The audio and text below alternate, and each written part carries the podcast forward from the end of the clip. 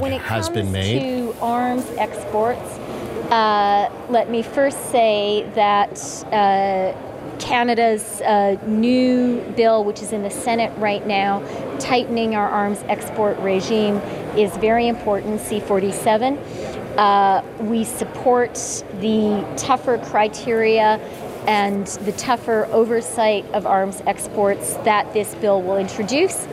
When it comes to existing contracts, our government believes strongly that Canada's word has to matter, and it's important for Canada's word to last longer than any one particular government. and and I think that we I, I think that we are seeing that now when it comes to the rules-based international order. It's important for countries when they sign on to agreements to stay in those agreements. So we are sticking by agreements that were made before we entered into government.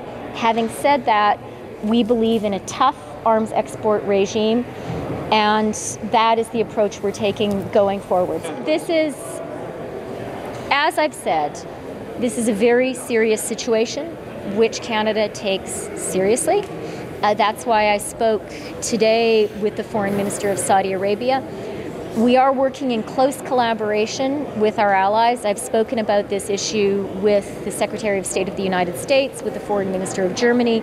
I'm in close touch with Jeremy Hunt, the Foreign Secretary of the United Kingdom. Uh, and let me also say, Canada and our government uh, has a strong record of standing up for human rights around the world very much including in Saudi Arabia. We're going to continue to do that. It's important to establish clear facts about what has happened, and it's important for the international community to be clear that those facts need to be established in a clear and transparent know- manner. This is an important issue.